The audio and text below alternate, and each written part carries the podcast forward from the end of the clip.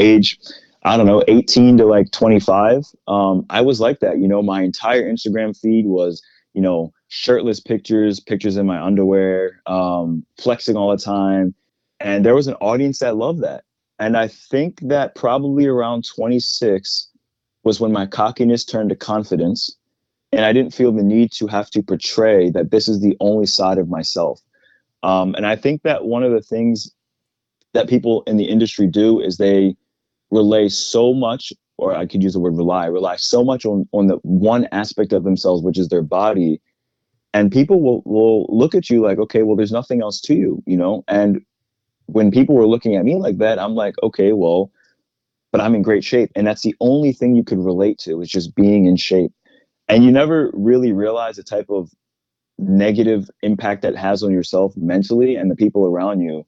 Um, but there has to be an understanding that there are more facades to, to to to you as a person. And and i hope that everybody understands that there's more to you than just being in shape you know? You can still go to the gym six days a week without showing everybody 50 times a day that you have abs you know? Um i think that it got to me to a certain point where i'm like man like i'm tired of looking at myself in underwear. I'm tired of looking at my entire instagram page as my abs. Like there's nothing else to me now. I'm just a body you know? I'm just a, a meat bag. And um I think that one of the things that I, I, I picked up on too was when I realized that I wanted more sincere relationships with people. And I didn't really grasp that completely at that time.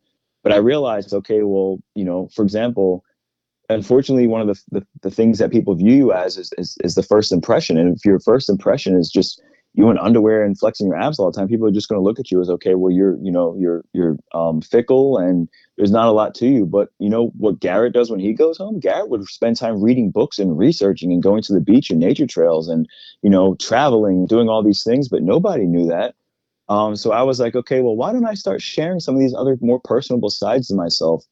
And I realized that the connections and relationships that I was gaining with people through some of these other things were so much more meaningful. Like yeah, I, I, still go to the gym five to six days a week. You know, I have a fitness TikTok where I talk about more than just my abs or flexing my abs all the time. You know, I have another fitness Instagram page, but I've, I've diversified what I, I, I share with the world about myself. And in turn, this has made me feel, wow, like there, there's more to me than just this. And I think that people who are stuck in that mindset um, haven't really gotten to the point of comfortability where they realize they can share these other things with other people and people are going to like them or not like them and that's okay. It's not about everyone liking you all the time you know um, be true to who you are. I, I really i'm a big believer in that now